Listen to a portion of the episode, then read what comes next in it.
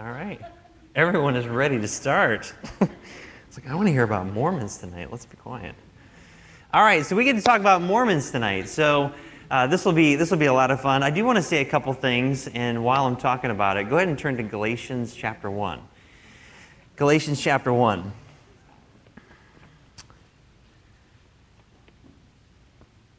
So, how many of you have ever really looked into what Mormons believe? Okay, there's a few. Okay. Um, what I have found is that we could probably spend anywhere from probably two, three months looking at all the craziness of Mormonism. Uh, it is by far one of the uh, craziest sci fi um, things that you could ever imagine. And so, what's interesting about this as we kind of head into it is, is I wanted to, and I think it's appropriate that we hit Mormonism just because, well, there's several different fronts, and we're going to talk about that more at the end. But I think when it comes to Mormonism, it is definitely an example of a cult that uses the terms Jesus, God, the Bible, and they talk as if they're Christians, and yet they could not be any farther from the truth. Uh, you will find as we work through this that they redefine many different things. Um, but I, I, think you're going to walk away from tonight and you're going to be a little shocked. You're going to be a little shocked about some of the things that they believe, uh, some of the things that they have purported to have changed over the years, and even to the extent of how far their reach actually is, and even what an integral part that they will play in the tribulation period under the leadership of the Antichrist.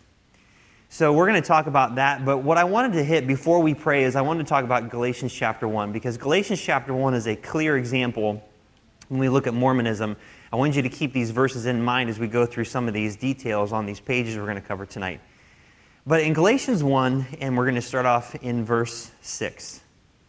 Paul says, I marvel that ye are so soon removed from him that called you into the grace of Christ unto another gospel which is not another. But there be some that trouble you and would pervert the gospel of Christ. But though we, or an angel from heaven, preach any other gospel unto you than that which we have preached unto you, let him be accursed. As we said before, so say I now again if any man preach any other gospel unto you than that ye have received, let him be accursed. So, what's amazing about this passage is that when it talks about a gospel, he says, which is not another, because there is only one gospel. There's only one gospel of our Lord Jesus Christ. And he says, even if an angel from heaven comes and preaches something else unto you, don't listen to what it has to say. Even if another man comes and preaches to you that's something different than what you've heard, that's biblical, do not listen to what he has to say. And that is a very common trait among false religions and especially cults, but especially Mormonism, because the root of Mormonism came directly from an angel. And we're going to talk about that tonight. So let's go ahead and pray, and we'll get into the details. Father, I pray that you would guide my mind, guide my mouth, guide my heart, and uh, help us to see the things that we need to see tonight. Uh, there are many things about false religions that we could get very easily lost and wrapped up in, but I want to always establish you and your word as the standard. Because when we pour our hearts and minds into your word, and your word is poured into our hearts and minds, it makes it very, very easy to recognize falsehood. It makes it very easy for us to have the discernment needed to know what is true and what is not. And so, Lord, I pray that your word would be magnified tonight and that you would give us understanding and even give us insight into how things are going to play out in the future. So, Lord, we love you. Thank you for loving us first. We pray all these things in Jesus' name. Amen. So, we're going to talk about Mormons. And so, Mormons, if you've heard the term the Church of the Latter day Saints or the Church of Jesus Christ of the Latter day Saints, we're going to spend our time talking about them tonight. So, let's go ahead and just jump right into the paragraphs we have in front of us. Although there are many different offshoots from the Mormon church, there are two main organizations. The first and largest of the two, which has 17 million worldwide, is the Church of Jesus Christ of Latter day Saints, otherwise known as the Mormons or the Utah Mormons. They were originally led by Brigham Young, with their headquarters located in Salt Lake City, Utah. The second, approximately 300,000 worldwide, is the reorganized Church of Jesus Christ of Latter day Saints, with its headquarters in Independence, Missouri. Both groups are fiercely divided, one claiming originality over the other, of course. They say that they have major doctrinal differences, but they are few. Their theology is basically the same. The average active Mormon is usually marked by many sound and moral traits. They are generally amiable, almost always hospitable, and extremely devoted to family and to the teachings of their church. However, the great majority of Mormons are in almost total ignorance of the shady historical and theological sources of their religion. At times, they are openly shocked when the unglamorous and unchristian background of the Mormon church is revealed to them. This little known facet of Mormonism is a side of the coin that innumerable Mormon historians have for years either hidden from their people or glossed over to suppress certain verifiable and damaging historical evidence. Compared to other false religions that redefine Christian and biblical terms, the Mormons are by far the worst, and, the, and most Mormons are unaware that their definitions are perverted. If you engage in a conversation with a Mormon, they use the same words and terms we would, but have given them different or opposite meanings. A great example of this was I watched a guy who was in a discussion with a Mormon, and they were talking about how they trust in Jesus Christ as their Savior. And that it's basically the same. Like, what's the difference between us? And the difference is, and you'll see this as we go through the details, which Jesus? Because the Jesus that they're trusting, that they said died for their sins, is not the Jesus of the Bible. When they say they're trusting God, the question is, which God? Because the God that they claim is not the God of the Bible. And it's very, very subtle, very subtle. And you have to really peel back lots of layers in order to get to the core of the differences. So let's start off by talking about the founders. The founders. Joseph Smith Jr. As the original founder of the Church of Jesus Christ of Latter day Saints, he claimed to have encountered God the Father and Jesus Christ, who commissioned him to restore the true church and the lost priesthood to the earth. He claimed an angel named Moroni showed him an ancient book which he translated using magical stones. In 1830, this book was published as the Book of Mormon. On April 6, 1830, he founded his new church, and his followers became known as Mormons. He was a very controversial man who was known for known as a devious, aggressive, and determined con artist that was always looking for ways to make money. Everywhere he went, he stirred up trouble because of his anti biblical lifestyle. He ran for the President of the United States, established a private army, built a well planned city named Nauvoo, located in Illinois, elaborated his own theological belief structure, introduced new religious practices, and married over 49 women, at least 12 of whom had husbands already. He was ultimately arrested for his unlawful practices, and on June 27, 1844, a lynch mob attacked the Carthage jail where he was held, and he and his brother Hyrum were murdered. His death provided his church with a martyr and created the transformation of an American folk religion into an international faith. Now, to give a little insight, look at this next quote of Joseph Smith. I have more to boast of than ever any man had. I am the only man that has ever been able to keep a whole church together since the days of Adam. A large majority of the whole have stood by me. Neither Paul, Peter, nor Jesus ever did it. I boast that no man ever did such a work as I. The followers of Jesus ran away from him but the Latter day Saints never ran away from me yet. When anyone is speaking anything close to that tone, I like to take 10 or 20,000 steps backwards and just wait for lightning to strike. That's dangerous. That is prideful. That is arrogant. That is not our Savior. And yet, that's the mentality that this man had. And it also tells you how dangerous pride can be. And just as a side note, we always always, always need to be on the lookout for pride in our life. Always. There are times where you're going to be in situations where you don't want to be humble, but I'm telling you, it is one of the best things that you can be practiced in, even if that person doesn't deserve your humility. I'm telling you, it's, it's good to be reminded of those things. Secondly, Brigham Young. Brigham was the second leader of the church, the Utah Mormons, after the death of Joseph Smith. He was originally ordained into the ministry as an apostle by Joseph Smith himself. Young led the exodus from Illinois to the Great Salt Lake Basin after the death of Smith. As the head leader and administrator of the saints, he instructed his followers in everything from doctrine, architecture, and agriculture to fashion and family relations. He ultimately became the governor of Utah of the Utah territory, and he used the immense power he possessed to establish some 350 communities and numerous economic ventures. And that is super sketchy as well, because the president at that time actually tried to remove him from being governor of Utah and sent in an army, and he actually amassed an army himself and it turned into a giant debacle. And you can study it. The Mormons have covered that up for years, for years. And that's Brigham Young. And we're going to talk more about Brigham Young here in a little bit. Now let's talk about their authorities. Their authorities. They use the Bible, and that is the proper way to say it. They use the Bible. They don't let the Bible use them. They use the Bible and they interpret it as it's translated by Mormon theologians. You can be in a discussion with a Mormon speaking the exact same verse and be on two completely different pages because they go based on what other people have said, other Mormon theologians, other people that have taught before them, other prophets, and other apostles as well. The Book of Mormon, which they term another testament of Jesus Christ. And that within itself just tells you enough. It's just, it's another testament. Why do we need another? The Bible is sufficient. But they don't believe that. The Book of Mormon adds to and even complements the Bible, and they try really hard. If you ever go to their website, you'll be able to see that.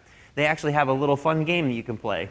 They have scripture in these little boxes with no references, and they say, Guess which book this is from, the Bible or the Book of Mormon? Now, knowing the Bible, you'll be able to spot it out immediately. But most people don't have a clue. And it's just another way to try to deceive people to believe that what they are claiming is true. So, the Book of Mormon is the story of the family lines of Jewish prophets that were warned of God to flee Jerusalem to avoid the catastrophic fall of Israel under the hand of Babylon. They were told by God to travel to a promised land, which would be the future Americas. And it explains the history of those families and the eventual appearance of the resurrected Jesus Christ. Jesus teaches the people, heals the sick, blesses the children, and establishes his church, the Latter day Saints. And the people live in peace for hundreds of years. It's crazy. They actually believe that before Israel fell underneath the hand of Babylon, that there were two families that left Jerusalem and traveled by boat to the Americas, and they spread and they did all these sorts of things, and they started to record their history on these golden plates, and that will come back to here in a minute. And as they did that, they knew that Jesus was born because of the signs in the sky, and they're like, oh, something must have happened. And then they knew when he died because the whole earth was overshadowed by clouds and everything was dark for a full 24 hours. And then when Jesus ascended, he went up and then he immediately came back down in the Americas. And that's when he preached unto people the gospel. And for hundreds of years, people were in peace until they began fighting again. And that's the summary of the Book of Mormon. The Book of Mormon has been proven to be scientifically, anthropologically, archaeologically, and historically inaccurate. It is a total and blatant fairy tale. It is a proven fact that the book is theologically contradicting to itself. These seem like harsh words to use, but basic investigation proves this book to be total fiction. Read the following excerpt from the book of Joseph Smith and Money Digging concerning how Joseph Smith received some revelation concerning the Book of Mormon. Smith put a magical seer stone into a hat and then buried his face in the hat to exclude the light. Next, the words Reformed Egyptian, which no such language exists, magically appeared with their translation, and Joseph and Smith spoke the translation to a scribe who wrote it down. One of Smith's many wives, Emma Smith, confesses In writing for your father, I frequently wrote day after day, he sitting with his face buried in his hat with a stone in it and dictating hour after hour. So this man was seeing something and definitely hearing something, but it was not from God, and that's what became the Book of Mormon. In addition, Smith claims that the angel Moroni gave him the location of gold plates containing ancient writings in which he later translated the Book of Mormon. The gold plates were never seen by anyone, nor do they exist today. Smith claimed the angel revisited him and took the plates back to God the Father. If he indeed did receive these plates and the visions, he certainly did not get them from God. Turn with me to 1 John chapter 4. 1 John chapter 4.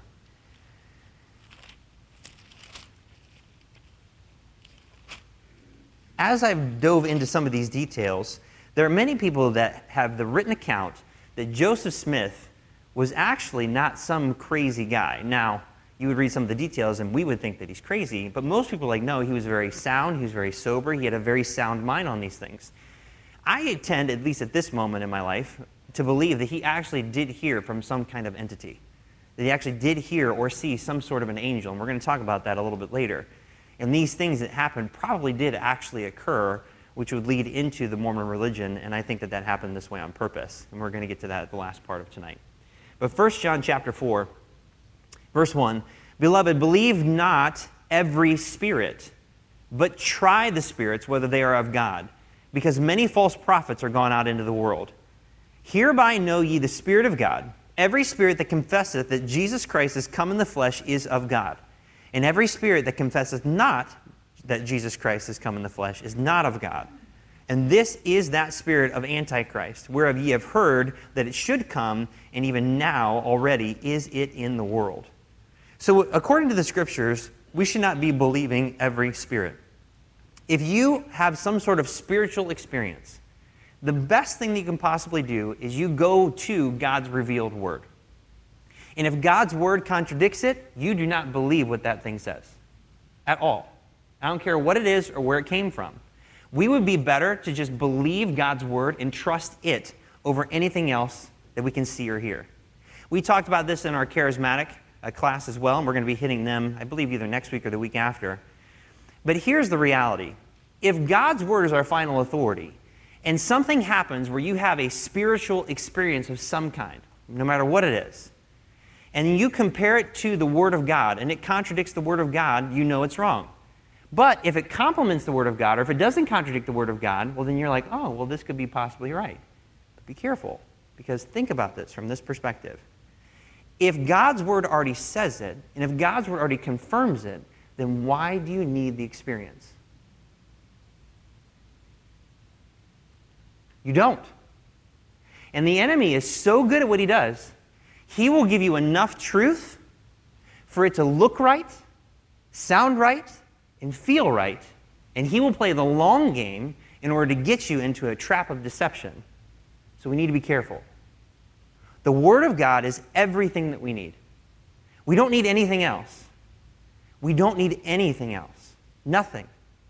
And that can be hard sometimes. If you've ever spoken to an honest charismatic, that's hard. That is extremely difficult. If you've talked to Catholics that have spiritual experiences, it's very difficult. This is very difficult.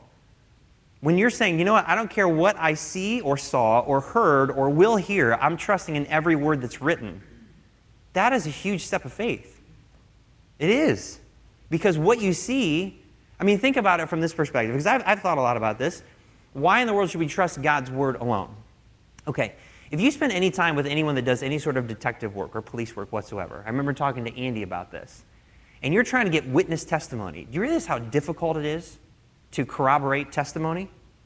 Because this person saw this and they experienced that, and then you go to somebody else and they saw it completely different and they heard different things and different people and then you, that person and you go all around you could get 20 different testimonies and none of it really align and it's because you can't trust in your experiences and any of you that i remember this even with kids like you can't trust even in your own memories sometimes because there's certain thing that you experienced as a kid where you're like oh you know that was so cool and they're like oh that never happened this is actually what unfolded and so God is so good to us to give us a written record that is objective and clear and black and white that cannot be misunderstood unless you go into it and wrest the scriptures.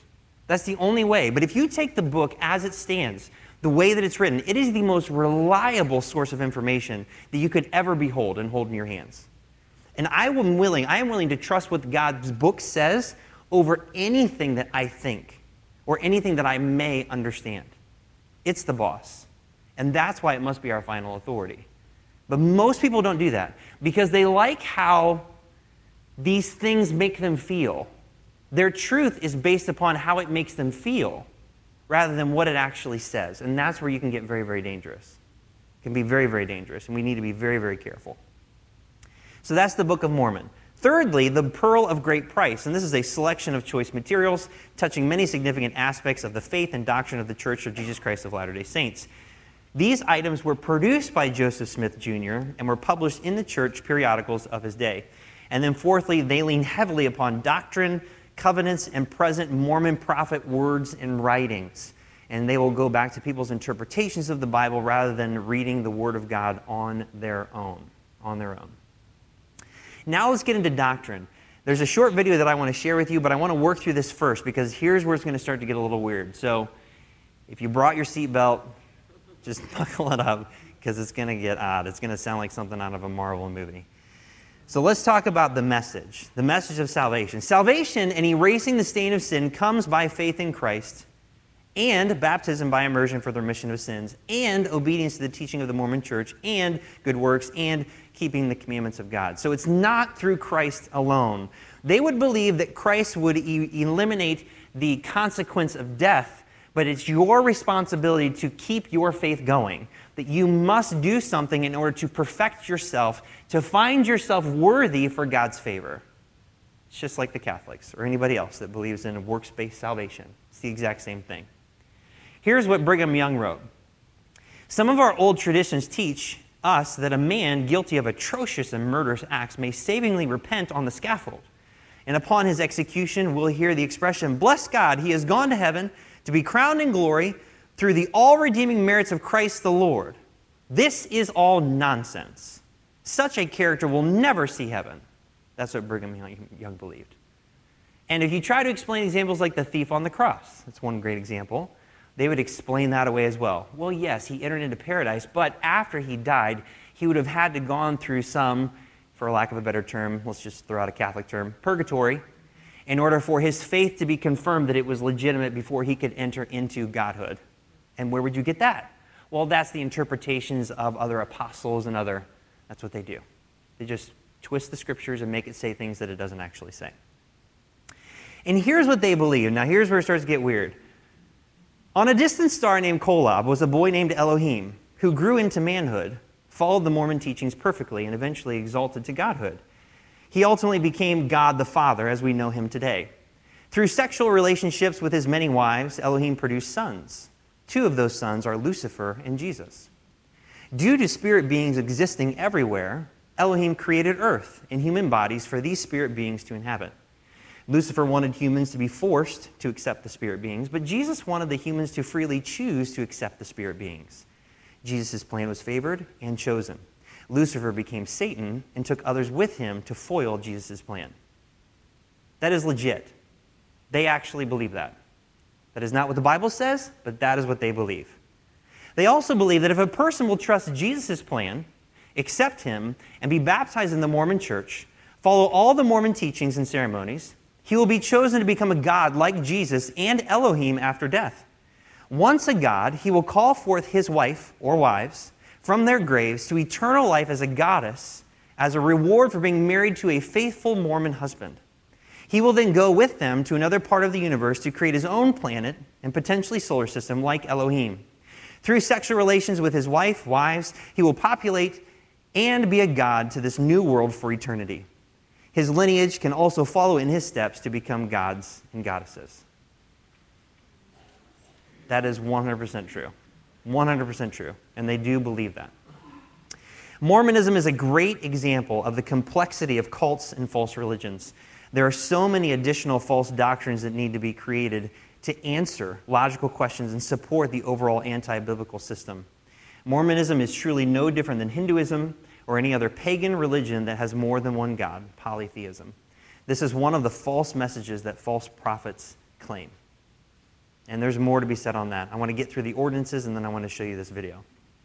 So, what are the ordinances? How do you, how do you become right with God? How do you exalt yourself to godhood within the Mormon religion? Well, first of all, it's through baptism. And they believe in baptism by immersion for the remission of sins. And they will go to Acts 2:38 as well. And we spent some time talking about that. They will use that as a proof text for that particular doctrine. It is for adults only, unless a child is old enough to make their own decision, and is followed by a laying on of hands to receive the Holy Ghost. The Lord's Supper is performed weekly. And then the baptism for the dead, and this is considered sacred it is a proxy baptism by a living relative for their dead non Mormon relative.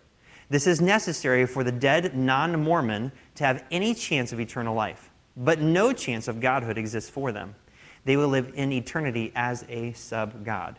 This is one of the reasons why they've done a lot of genealogical work in the past, because you will have family members that will come into the Mormon temple, and there's only so many temples that exist on the planet. There's like 411 now, I think. And you must go into this temple, and you can be baptized as many times for relatives that have passed on before you. And if you are baptized for them, it erases their sin and now creates the possibility for them to be a sub God in this new world that exists in the future. And they use crazy scriptures out of Corinthians in order to prove that, 1 Corinthians 15, and it is completely out of context. And then going along with the crazy god and goddesses stuff, you got the celestial wedding, which is also considered very sacred. As a temple ceremony only, a Mormon can only participate if they are recommended by their local bishop.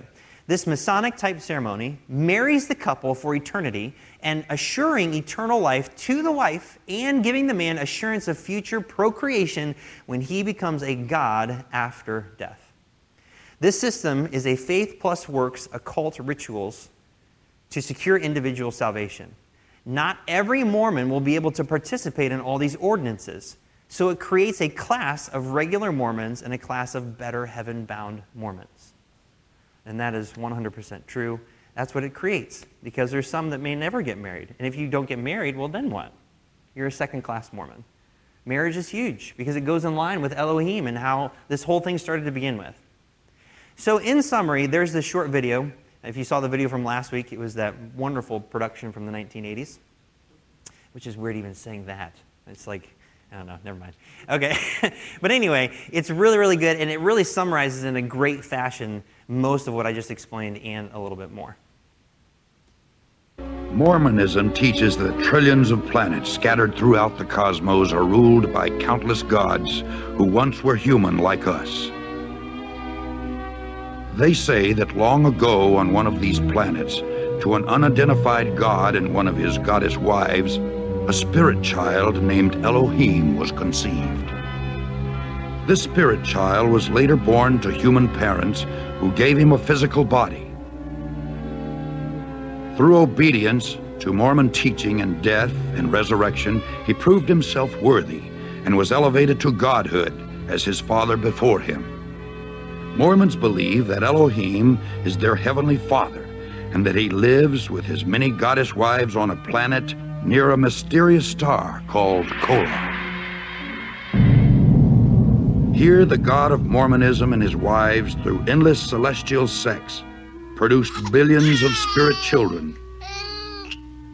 To decide their destiny, the head of the Mormon gods called a great heavenly council meeting. Both of Elohim's eldest sons were there Lucifer and his brother Jesus a plan was presented to build planet Earth, where the spirit children would be sent to take on mortal bodies and learn good from evil. Lucifer stood and made his bid for becoming savior of this new world. Wanting the glory for himself, he planned to force everyone to become gods. Opposing the idea, the Mormon Jesus suggested giving man his freedom of choice, as on other planets. The vote that followed approved the proposal of the Mormon Jesus, who would become savior of the planet Earth. Enraged, Lucifer cunningly convinced one third of the spirits destined for Earth to fight with him in revolt. Thus, Lucifer became the devil and his followers the demons. Sent to this world, they would forever be denied bodies of flesh and bone those who remained neutral in the battle were cursed to be born with black skin. This is the Mormon explanation for the Negro race. The spirits that fought most valiantly against Lucifer would be born into Mormon families on planet Earth. These would be the lighter skinned people, or white and delightsome, as the Book of Mormon describes them. Early Mormon prophets taught that Elohim and one of his goddess wives came to Earth as Adam and Eve to start the human race. Thousands of years later, Elohim, in human form once again, journeyed to Earth from the starbase Kolob, this time to have sex with the Virgin Mary, in order to provide Jesus with a physical body. After Jesus Christ grew to manhood, he took at least three wives Mary, Martha, and Mary Magdalene. Through these wives, the Mormon Jesus, for whom Joseph Smith claimed direct descent, supposedly fathered a number of children before he was crucified. According to the Book of Mormon, after his resurrection, Jesus came to the Americas to preach to the Indians, who the Mormons believe are really Israelites. Thus, the Jesus of Mormonism established his church in the Americas as he had in Palestine.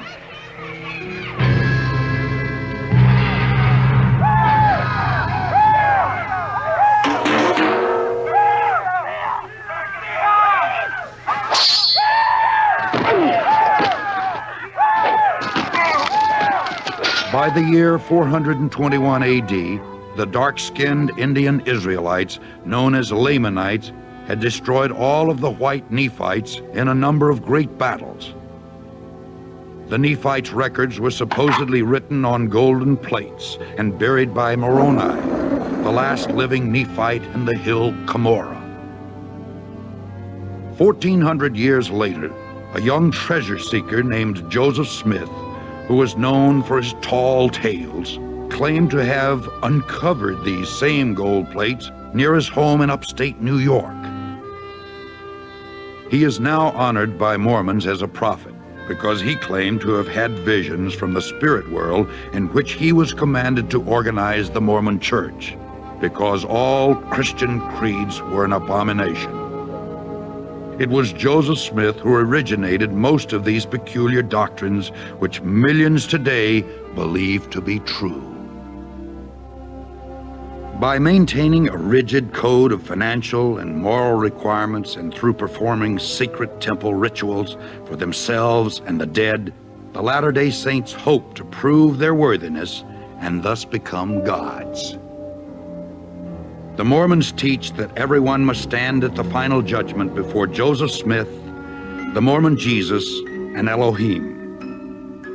Those Mormons who are sealed in the eternal marriage ceremony expect to become polygamous gods in the celestial kingdom, rule over other planets, and spawn new families throughout eternity. The Mormons thank God for Joseph Smith, who claimed that he had done more for us than any other man including Jesus Christ. The Mormons believe that he died as a martyr, shed his blood for us, so that we too may become gods.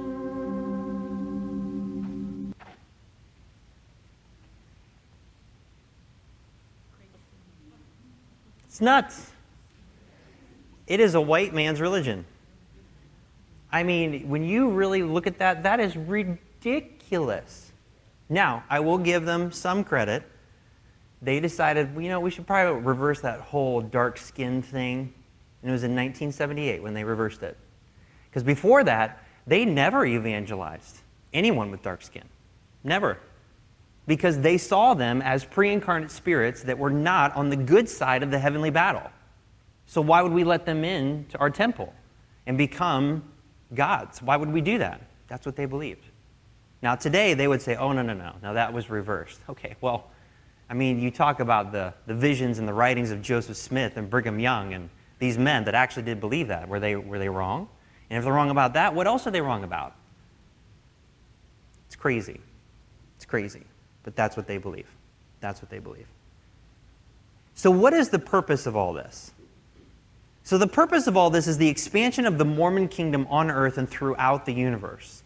If you spend any time at all as we get into these next few points, you're going to start to see that they do a fantastic job of propagating and really substantially just their kingdom is, is just exploding. They are wildly successful. There are so many Mormons that are entrepreneurs and they make tons of money, tons of money. And a lot of it is because of this whole belief system of the Mormon religion. The structure. The structure is governmental, and is hierarchical. The Mormon church is divided into territories made up of wards and stakes. Each ward is a collection of a 500 to 1,000 people and presided over by a bishop with two counselors. Wards are consolidated into stakes and supervised by a stake president, two counselors, 12 high priests, also called a stake high council.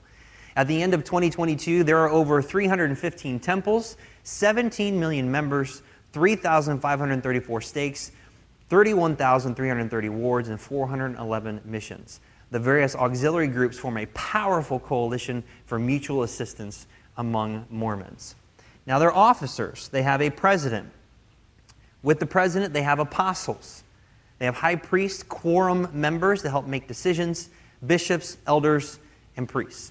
The organization and general administration of the Mormon Church is directed by its general authorities. At the top is the first presidency, assisted by a council of 12 apostles, the first quorum of the 70, and its presidency, a presiding bishopric, and the patriarch of the church. All authority resides in the Mormon priesthood that are established under the titles Aaronic, the lesser, and Melchizedek, higher. In the Aaronic priesthood is nearly every active male Mormon 12 years of age and above. And if they are found worthy, they are ordained to the Melchizedek priesthood at age 18. And they encourage people to stay in it and just keep moving up in the ranks. Now, here's where it gets real interesting the finances. They have mandatory tithes and other offerings. There are Mormons, and they have directly been quoted by saying this, that you, in order to be faithful, and to be found faithful in the sight of God, you must give an appropriate tithe. And some go even as far as to check your statements and records, your tax returns, to make sure you're actually tithing appropriately to the Mormon church. They're big on money. They have various business ventures owned by the Mormon church or people within the Mormon church establishment. Companies such as JetBlue, SkyWest Airlines, Black & Decker, Marriott Hotels, and others. And they're a business owned by other Mormons. Have you ever heard the company VidAngel or VidAngel Productions? They have a new company now. They came out several years ago. See, here's the hard part. The things that the Mormons produce, I actually like because they're moral. They're moral people. VidAngel was a company that first started off by filtering out sexual scenes in movies, profanity, and all that. And they had a huge copyright infringement from Hollywood and got taken to court and they had to change everything around. They had to change their entire business model. But that was amazing. I'm like, oh, that's awesome. I could watch a questionable movie with my kids and all the bad stuff would be completely taken out. That's incredible. That was Mormons because they're moral people. It makes sense. Or if any of you are fans of what about dry bar comedy? I love dry bar comedy. If you've never seen dry bar comedy, look them up. They're heavy on Instagram and YouTube. But dry bar comedy, they have comedians that go on there all the time, and it is clean. Like there's no cursing, there's no any of that kind of stuff. And I'm like, this is hilarious. So there are comics out there that don't have to be vulgar. But it's run by Mormons, and that's the rule. If you come in as a comic into the Dry Bar Comedy Club, and of course, Dry Bar, there's no alcohol or anything, then you must follow certain standards to perform on our stage. And as a result, people love them. Love them. Crazy. There's a lot of homesteading farms that are out there owned by Mormons, and they're wildly successful and a lot of that because they want to give money back to the church. If they're giving money back to the Mormon church, then they are going to be found faithful in the sight of God. And that's their motivation behind it. Or this last one they have significant returns from investments in top companies. They have billions invested in Microsoft, Apple, Intel, Amazon, Johnson & Johnson, Visa, Facebook and Meta, JP Morgan Chase, United Healthcare and more. Right now, it is estimated that they have over $150 billion in assets. $150 billion, and that's just estimated because they're not honest about their money. They're not transparent. They're super secretive about it. If you had heard, you can even look this up, I wish I had more time to get into it, but there was a 60 Minutes interview because there was a whistleblower that came out. He was a manager of some of their fund management company within the, the Mormon church and he was talking about how they were mismanaging their funds and all that. And this interviewer is meeting with, there's three bishops that actually control all the money and they know everything about it. So this lady sits down with one of this guy, one of these guys, one of the bishops, and she's like, you know, some have estimated that you have about $150 billion. And he, just with a smirk on his face, just says, yeah, some have estimated that. All I can say is that we have very substantial resources. They are in bed with a lot of people and a lot of companies. And their influence is very, very far reaching. Very far reaching. More than what you may even understand. There's no financial transparency with them, even with the members. And the other thing is, most Mormons, they don't care. They don't care. They just do not care at all. So this creates an atmosphere. The atmosphere is very social. It's very ritualistic. It has occult temple practices, and it's very, very controlling. Compared to the Mormon group, the reorganized church is much more liberal, and they do not practice the sacred ordinances or they're not as controlling, but it creates that kind of an atmosphere. Their doctrine overall is polytheistic. They are sensual, they are carnal, they are anti biblical, they are blasphemous, and it is definitely among the occult. Some of their false teachings they deny the deity of Christ and teach that Jesus is Satan's brother, that Jesus was a created spirit, Son of God, and that he was given a physical body just like all humans. And in the Book of Mormon, Satan and Jesus contend for that privilege of taking on a body of flesh to become the Savior, the Redeemer, like we just saw. They deny the atonement of Christ for the complete forgiveness of sins. They deny the eternal existence of the one and only true God and teach that Elohim, God the Father, was once a sinful man. They deny that Satan is a fallen cherub and teach he is a God. They deny the virgin birth of Christ. They deny the authority of the Bible alone. And they also believe in speaking in tongues, interpretation of tongues, apostolic healing, signs, and wonders. So you can totally see how that's going to go into play in the future. There's so many other things that they, that they believe. And their doctrine has a core that is very racist. So now let's talk about this. What does the Bible say?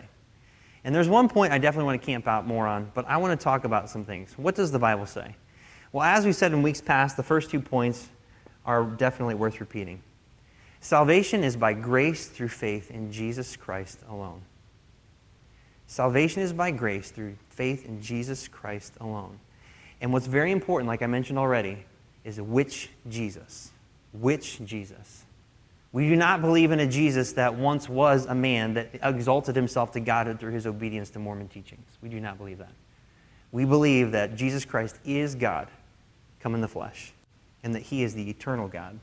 Number two, the written, preserved Word of God is our final authority. We need nothing else. I already spent some time talking about that, but that is so important. Our faith and our trust is in what God has revealed. His book is supernatural. People that question it and think that it contradicts have no idea what they're talking about. They don't.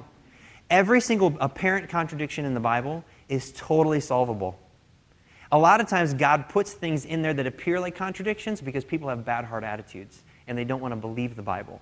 But if you approach the Word of God with a believing heart attitude, understanding that this is a miraculous book, God will teach you so many things. It all depends on your attitude. Thirdly, our Lord Jesus Christ is the eternal God manifest in the flesh and the creator and sustainer of all things. Turn with me to John chapter 1. John chapter 1. This one flies in the face of Mormons and is usually one of the passages that you'll probably find yourself, if you ever engage with a Mormon, that you'll find yourself going to because they do not believe the Word of God as it's written.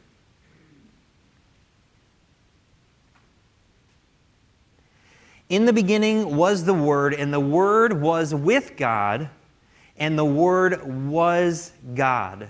The same was in the beginning with God. That verse is abundantly clear that Jesus Christ is God, and there's no contradiction whatsoever. He was with him. The same was in the beginning with God. All things were made by him. Now, when the Bible says all things, what does that mean? Wow, that's awesome. See, this is what happens when you believe the Bible. It makes it very clear and it makes it very simple. When the Bible says all things, it is all things. All things were made by Him. That is talking about the Word. All things were made by Him, and without Him, the Word, Jesus Christ, was not anything made that was made. So that means, and this would totally go against Mormon teachings, that Jesus created Lucifer.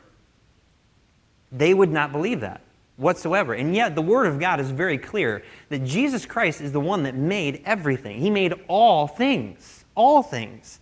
Hebrews 1 is another great one. I have that reference in your notes. But Hebrews 1 is another great one that everything is upheld by the word of his power. Not only is Jesus Christ the creator of all things, but he holds everything together. 2 Peter 3 talks about there's coming a day in the future where God will stop, where Jesus will stop upholding all things by the word of his power. And when that happens, everything will break down at the far molecular st- uh, structure. And when that happens, it's going to be a wide ranging nuclear reaction all across the entire universe. which is what Revelation 20 talks about. At the final judgment, where death and hell delivers up the dead that were in them, and it's the final judgment, it says that heaven and earth fled away and there was found no place for them. That's because Jesus stopped holding, upholding all things by the word of his power. It ceased to exist because he said, I'm done. I'm not holding it together anymore. Scientists have long agreed over the course of the last 15 to 20 years that they have no idea how atoms stick together. They have no idea. They know that it does. Some have even called it the God particle, that it just exists, it's just in there, and they have no idea. They know that it's there, but they don't know what holds it together. We do. It's Jesus Christ. Because the Word of God says that He upholds all things by the word of His power. The Bible answers every question that we have, every single question. Our Lord, our Savior, is the eternal God, and He is the Creator, and He is the sustainer of all things. And then, probably the biggest thing, and I want to spend some more time on here, turn with me to 2 Corinthians 11, and that is point number four 2 Corinthians chapter 11.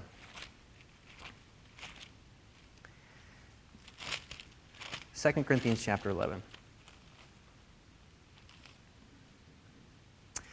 Satan is a master deceiver that manipulates mankind to worship him as God while preaching and propagating another Jesus, another spirit, and another gospel. I'm amazed after going through what Mormons believe about Elohim and about Jesus and about Lucifer becoming Satan and these spirit beings and the earth and all this stuff. It is the exact same thing that we will read right here in 2 Corinthians chapter 11. Starting off in verse 1. Would to God ye could bear with me a little in my folly, and indeed bear with me, for I am jealous over you with, a with godly jealousy. For I have espoused you to one husband, that I may present you a chaste virgin to Christ. But I fear, lest by any means, as the serpent beguiled Eve through his subtlety, so your mind should be corrupted from the simplicity that is in Christ. All right, time out. So he immediately goes back to Genesis chapter 3. And he says, I fear lest by any means, as the serpent beguiled Eve through his subtlety. What did he do? When you go back to Genesis 3, what did the enemy do? He changed the word of God by causing her to question it. He questions it first. Yea, have God said? It's amazing to me that the very first thing that we hear Satan say in the Bible, the recorded words of the devil, is, Yea, hath God said? Positive, Yea, hath God said, did he actually say, You shall not eat of the tree? Did he actually say that? Well, you know, he did say, okay, now he has her in the perfect position. Perfect position. And then he goes, Oh, ye shall not surely die. What did God say? In the day ye eat thereof, ye shall surely die. Oh, no, no, no, no.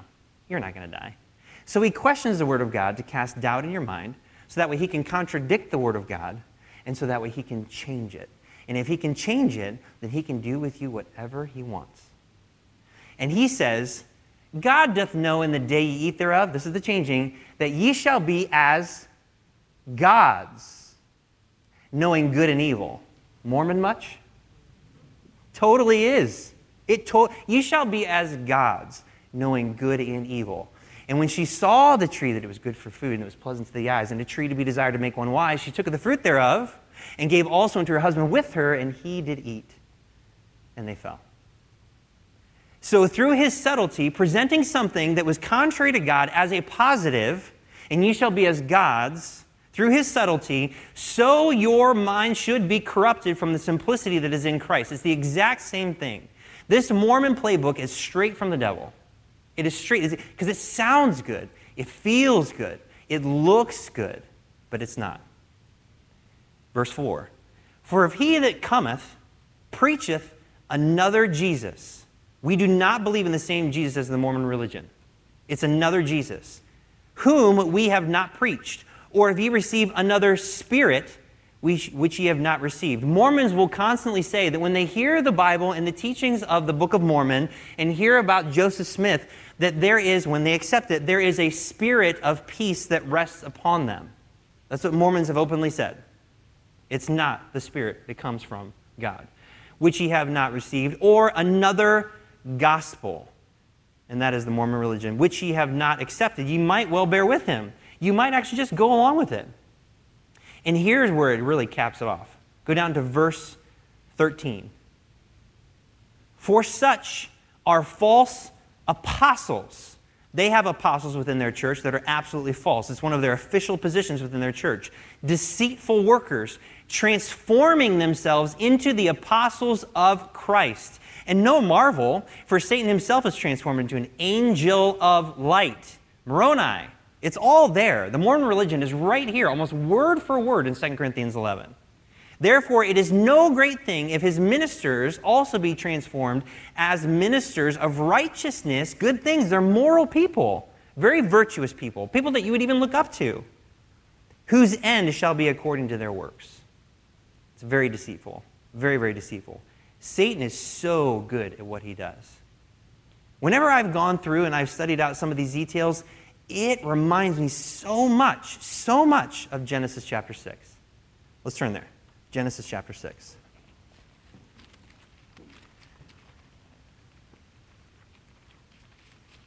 It's already gotten weird. Let's just keep it going. Genesis 6.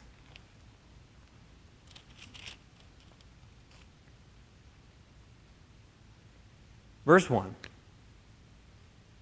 And it came to pass when men began to multiply on the face of the earth, and daughters were born unto them, that the sons of God, those are angelic beings that left their first estate, saw the daughters of men that they were fair, and they took them wives, polygamy, of all which they chose.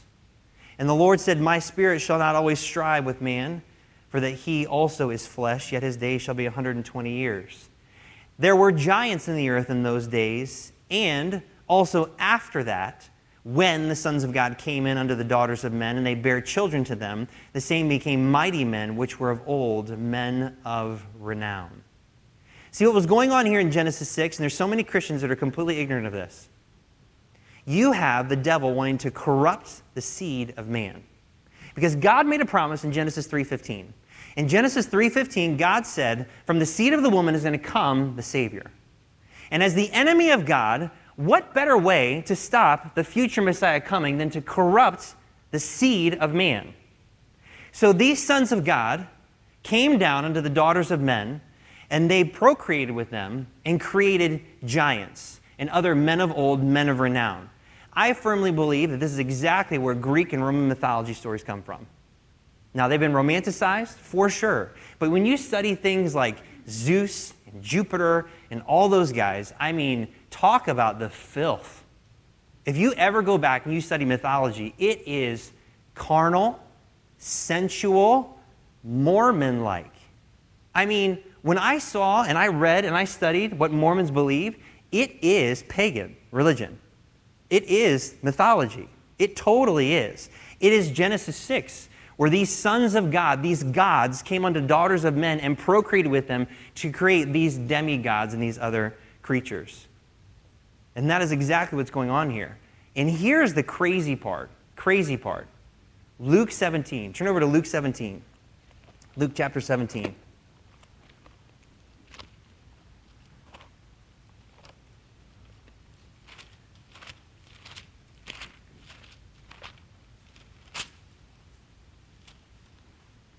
Luke 17, verse 20, 26. Talking about the tribulation period and in the latter days, this is what Jesus said. Verse 26. And as it was in the days of Noe, or Noah, so shall it be also in the days of the Son of Man. They did eat, they drank, they married wives, they were given in marriage until the day that Noe entered into the ark and the flood came and destroyed them all. What was going on in the days of Noah? And it says they married wives and they were given in marriage. You compare that with Genesis 6, and I'll tell you exactly what was going on during that time. The sons of God came unto men, and they began teaching them some crazy, crazy things. And as a result, they took wives, and other men that had daughters were willingly giving their daughters unto these gods. You study Roman and Greek mythology, they did the exact same thing. It's all the same stories, all of it, all of it. And they gave them up to these guys. And Jesus just said, As it was in the days of Noah, Noah, so shall it be also in the days of the Son of Man. Which means this is going to happen again. This is going to happen again. You think it's crazy, the things that have unfolded over the course of the last five years? What about all the crazy UFO stuff that's been happening? You think that's a coincidence? Absolutely not. Absolutely not. It is all coming together. This story of Mormonism is exactly what the Antichrist is going to capitalize on. Because when the Antichrist actually shows up, actually shows up, it is going to be eerily similar to what happened in the days of Noah. And with him are going to be some of these sons of God. We live in a culture that has been so desensitized by superhero movies, it is ridiculous. If anyone shows up with any form of superhuman powers, do you think anyone's going to be surprised? Do you think that might actually be part of the plan? 100%. And your Bible has told you this for over a thousand years. I mean, that is insane. The book that we have is incredible. And yet, we live in the most ignorant time in Christian history. No one knows their Bible. You think that's actually part of the strategy, too? I do. I think it totally is. Get people to feel good in church Get away from the Bible and what it actually says, and you can convince them of anything. Because the Antichrist is going to come in and he is going to have his way with anyone from any denomination across the planet. That's what's going to happen. When you start to really put all these things together, it is really freaky. But it makes me want to be faithful to the book. It makes me want to be faithful to God. And it makes me want to take advantage of opportunities to try to tell people the truth. Now, it might be a while before I get to a point like this because I think I'm a psycho. But when you start to compare Scripture with Scripture, I mean, God can anoint your eyes with eye salve that you cannot get anywhere else. And if you step outside of your King James Bible, good luck trying to find and understand any of this stuff.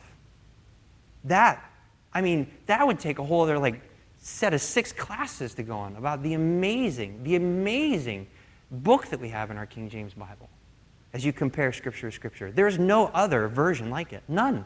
None. Just try. I mean, just try, and you won't. You will not be able to find the things that you'll be able to find, the truth you can find in your King James Bible. The Antichrist is going to take advantage, for sure, of religious structures such as the Roman Catholic Church. We've already talked about that.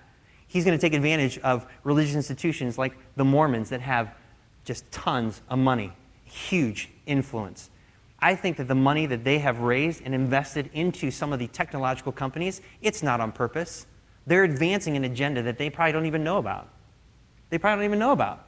But it is heavily influential. And the Antichrist and his sons of God are without a doubt going to use the Mormon church and the people that are duped in the Mormon church to follow him as the second coming of Christ. There's no doubt in my mind about it. No doubt. And so, what does all this mean? We've got to have a heart for people. And you have to have a heart for the Word of God.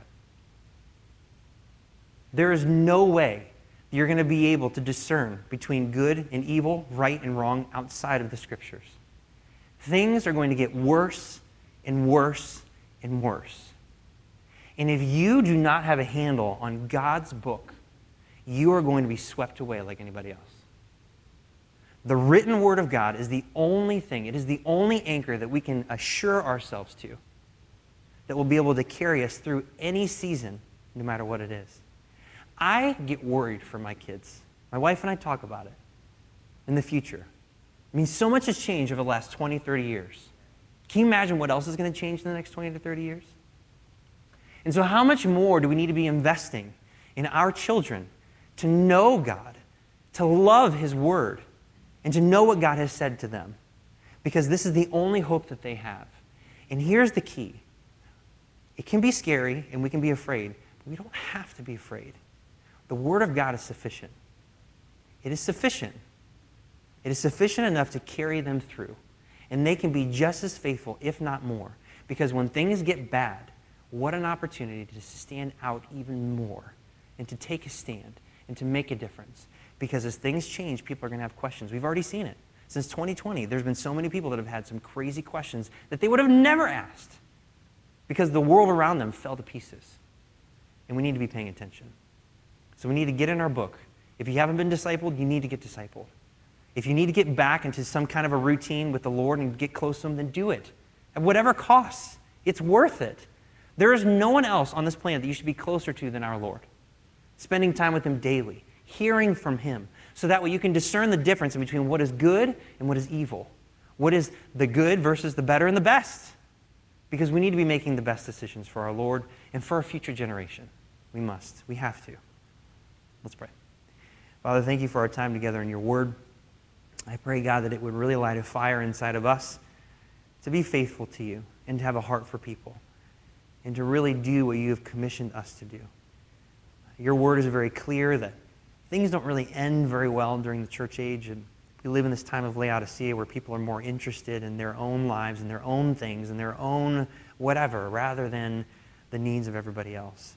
Please help us to be different. I pray, God, that you would anoint our eyes and help us to see things the way that you see them so we can be as faithful as we possibly can. I really do not want to end my life failing on things that I could have avoided. And I need your help for me to be able to see these things clearly and that the waters would not be muddied in my heart and in my mind. And we all need that. And so we ask you for it tonight, and I pray that you'd help us to be faithful. We pray this in Jesus' name. Amen.